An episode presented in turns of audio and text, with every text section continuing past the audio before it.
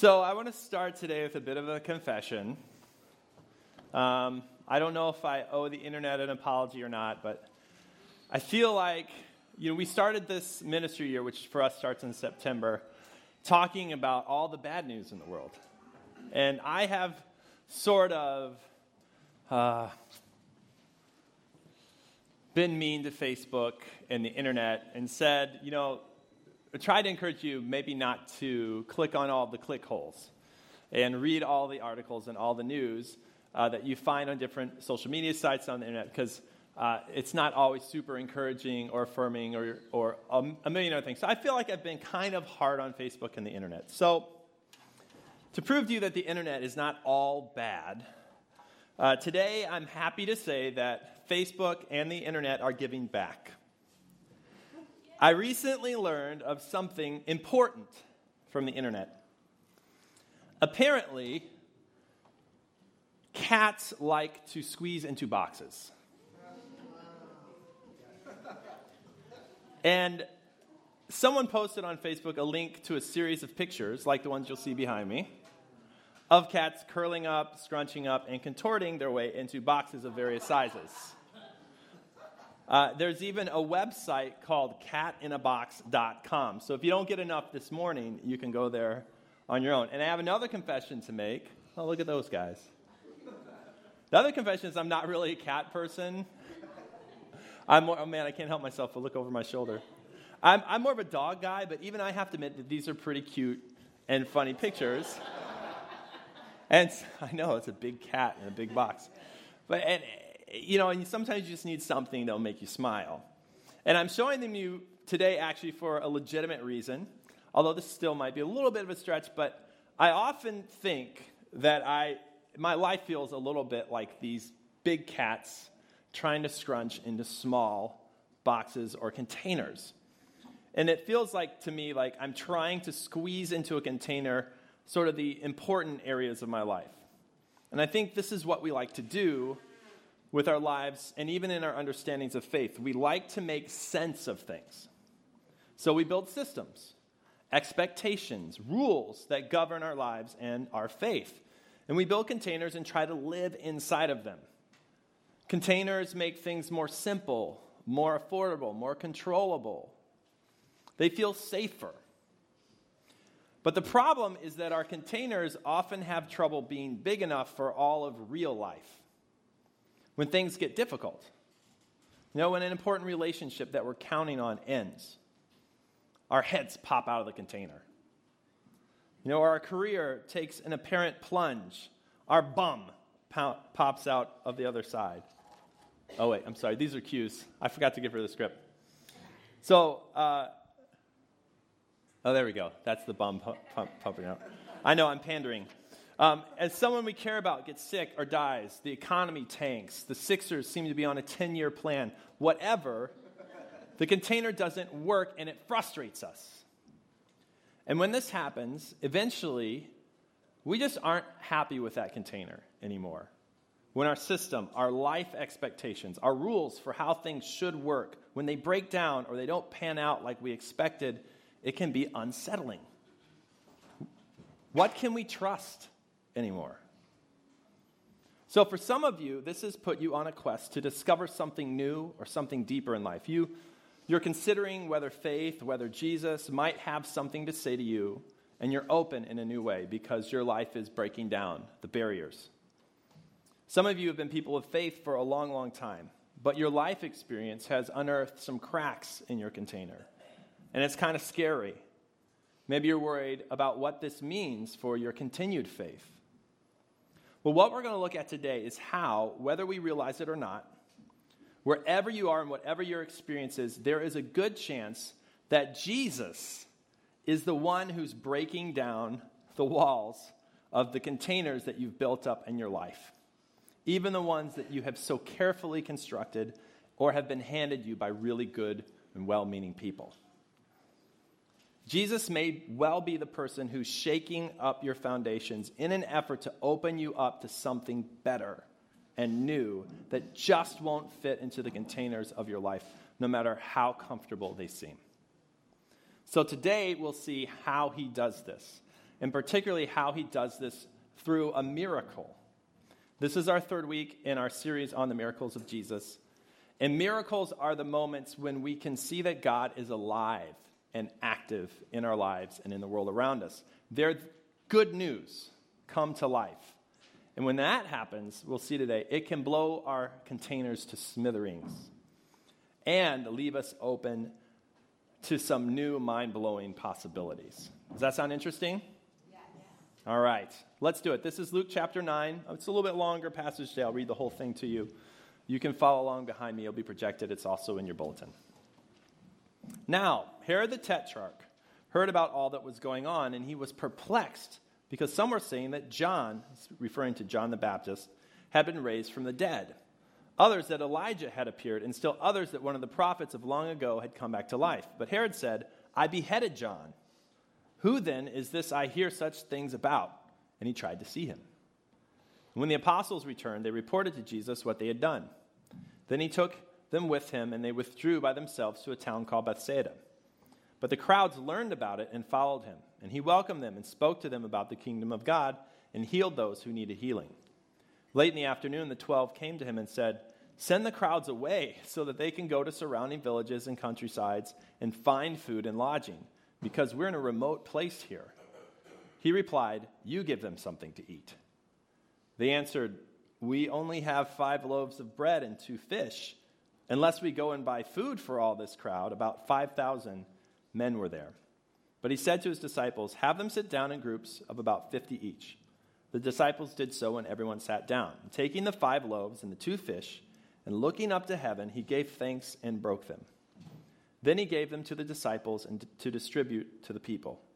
They all ate and were satisfied, and the disciples picked up 12 basketfuls of broken pieces that were left over. Once, when Jesus was praying in private and his disciples were there with him, he asked them, Who do the crowds say I am? They replied, Some say John the Baptist, others say Elijah and still others that one of the prophets of long ago has come back to life. But what about you? He asked. Who do you say I am? Peter answered, God's Messiah. So today we're going to look at this idea of breaking out of the box or how Jesus can blow up the containers in our lives, how it can be a little bit scary, sometimes very unsettling, but also open brand new worlds to us.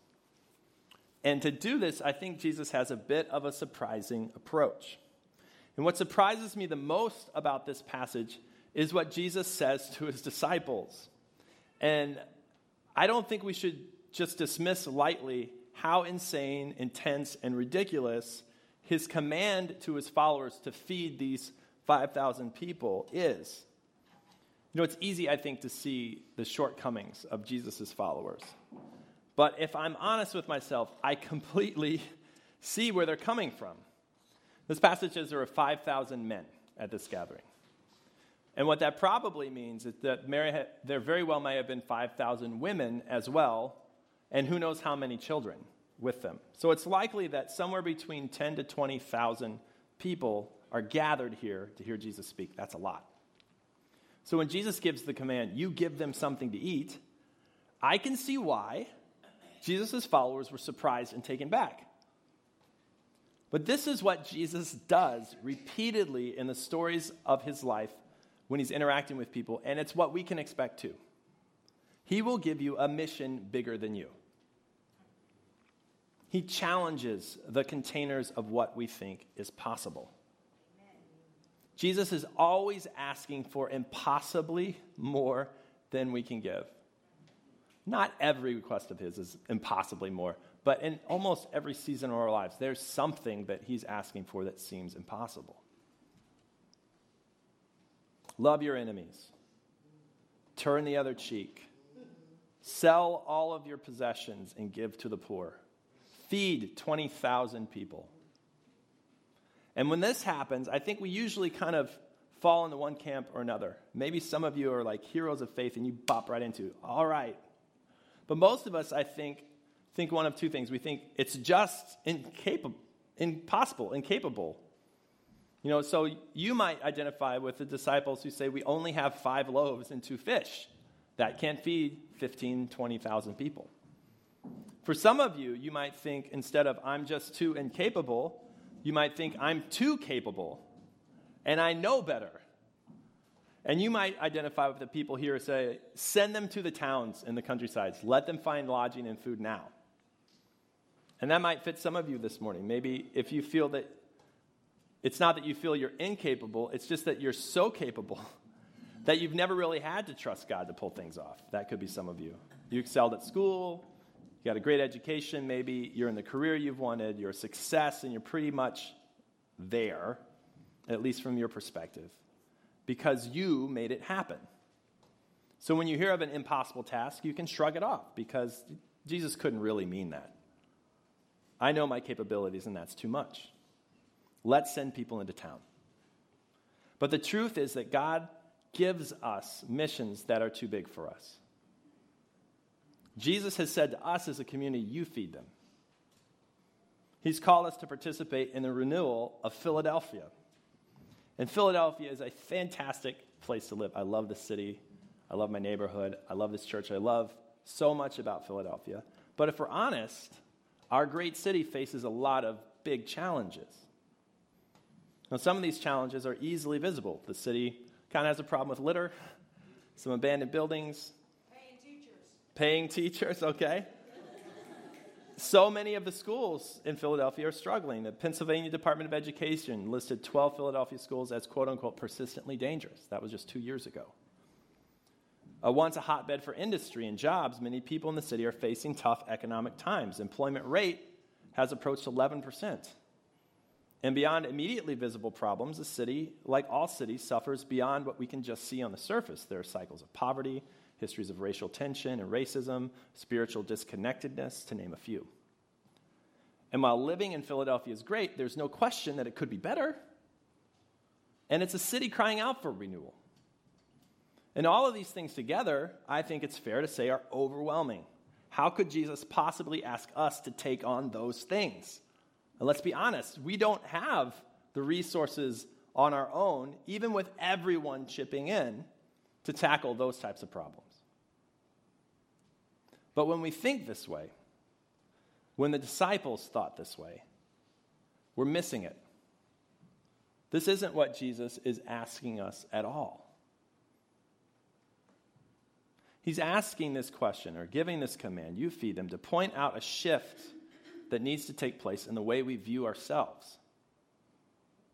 He wants us to see beyond ourselves. If you read other stories in the Bible, you will often see that Jesus' disciples look pretty bad.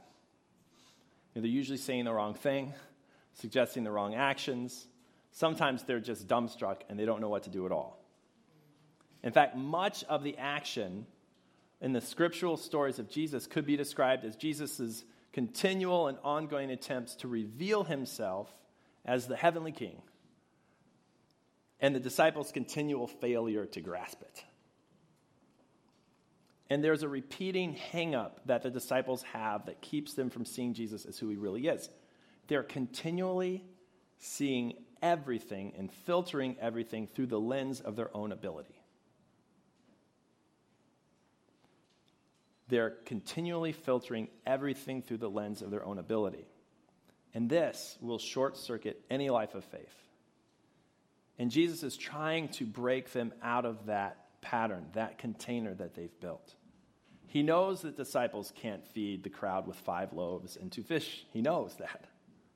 But he also knows that they're chronically focused on themselves and not even considering who he is and what he might be up to. Life is not about what we can do, but rather what Jesus is doing. The story is, this story is so important. It's so important that it's one of the very few that appears in all four of the biographies of Jesus that we have in Scripture. There's only like 11 stories that appear in all four. And there's stories like Jesus on the cross, the resurrection of Jesus, and this story.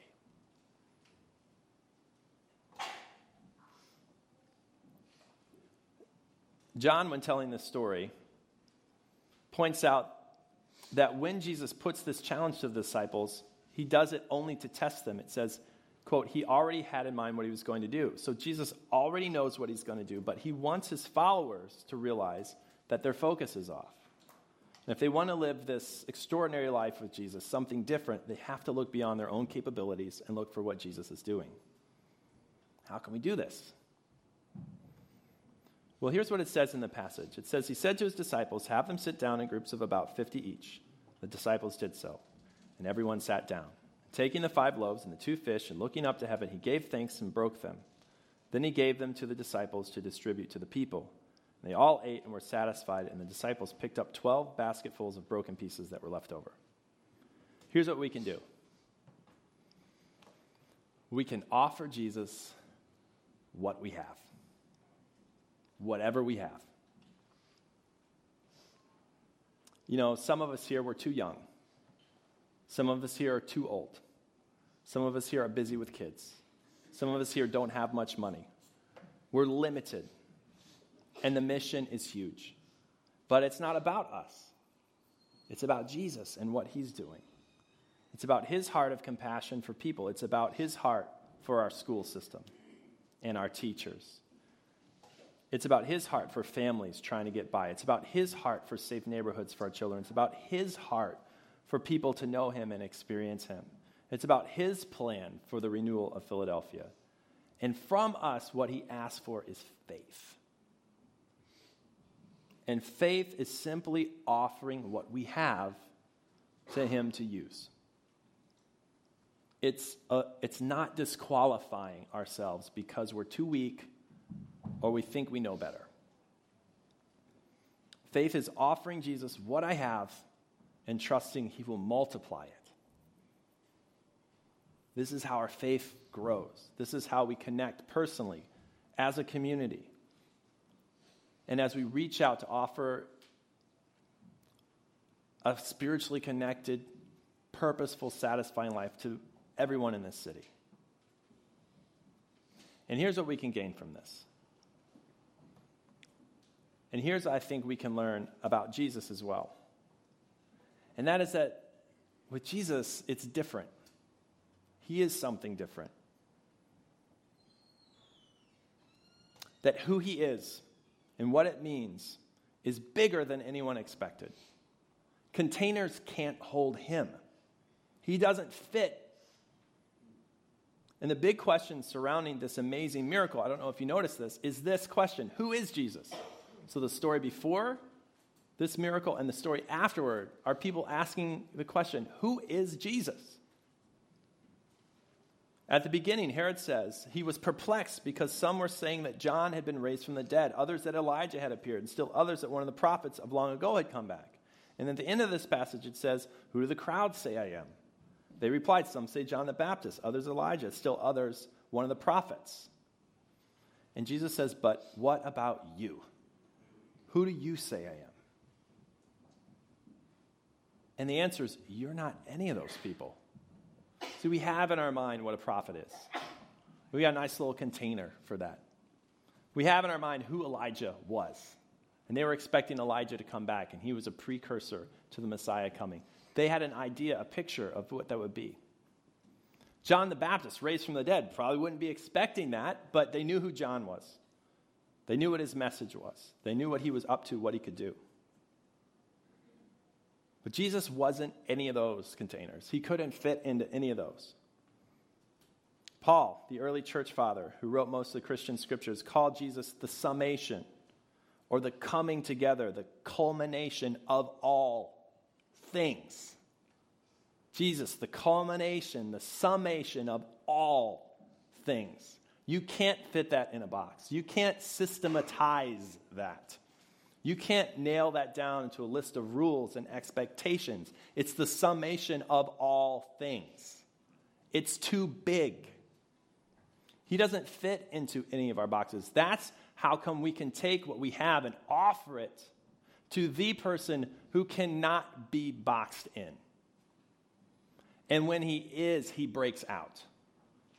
And when we box him in in our lives, things stop working and he starts to crack the sides of those boxes or those containers. He starts to work his way out. Our heads pop out one end, our bums the other.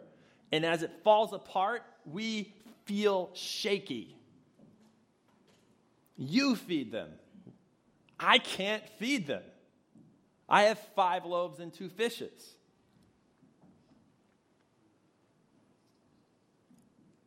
No container is big enough.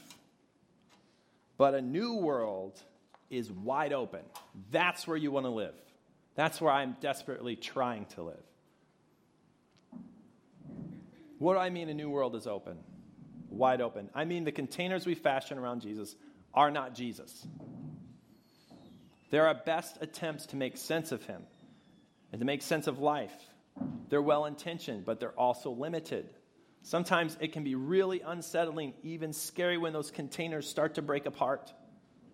And we have to remember that just because a system that we've bought into, or a perspective that we've always had, or, or life doesn't match up with our expectations, just because our container, the one that we've so carefully built, the one that has been handed to us by well meaning people, just because that container is breaking down doesn't mean that Jesus is breaking down. In fact, it's probably not that Jesus is breaking down as much it is that he is breaking out of the limiting view that we've been holding him in. That's what he does. That's what he does in this passage. Who do you say I am? And he breaks out of our expectations to show us more possibility do you think that the people in this passage, do you think that Jesus' followers had a bigger picture of who Jesus was before or after this miracle?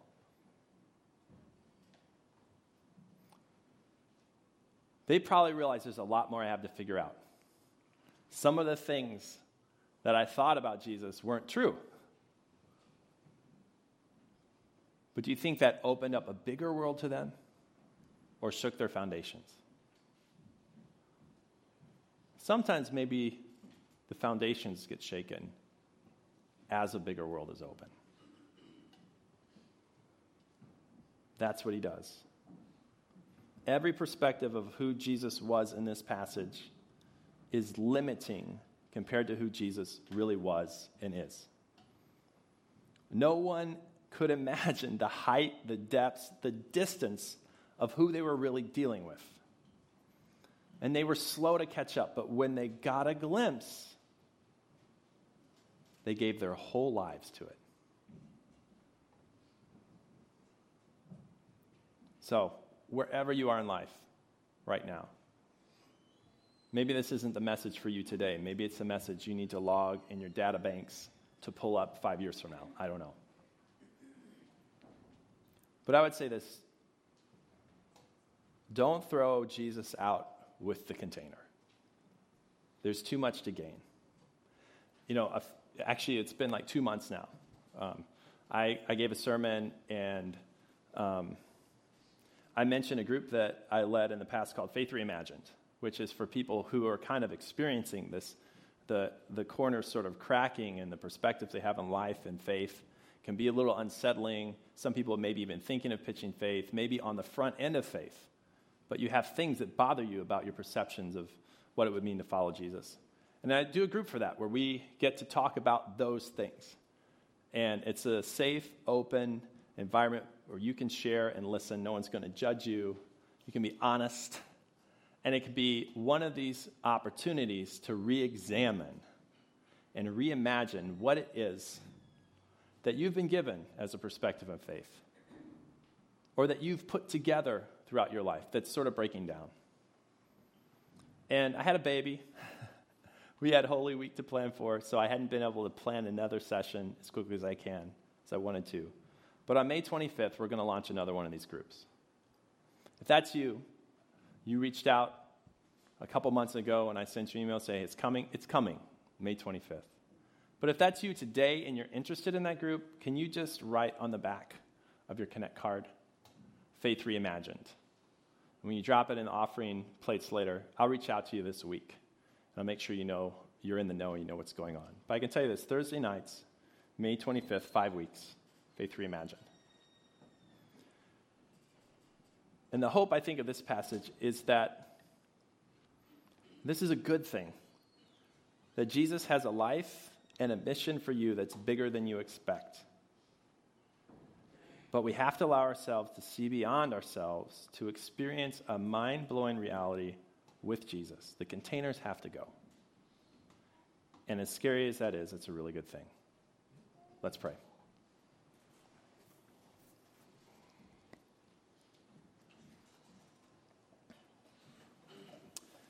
Jesus, I am like with everyone seated here today, uh, often really struggling to see you clearly, see what you're doing clearly, um, to get out of my preconceived notions of, of what can happen.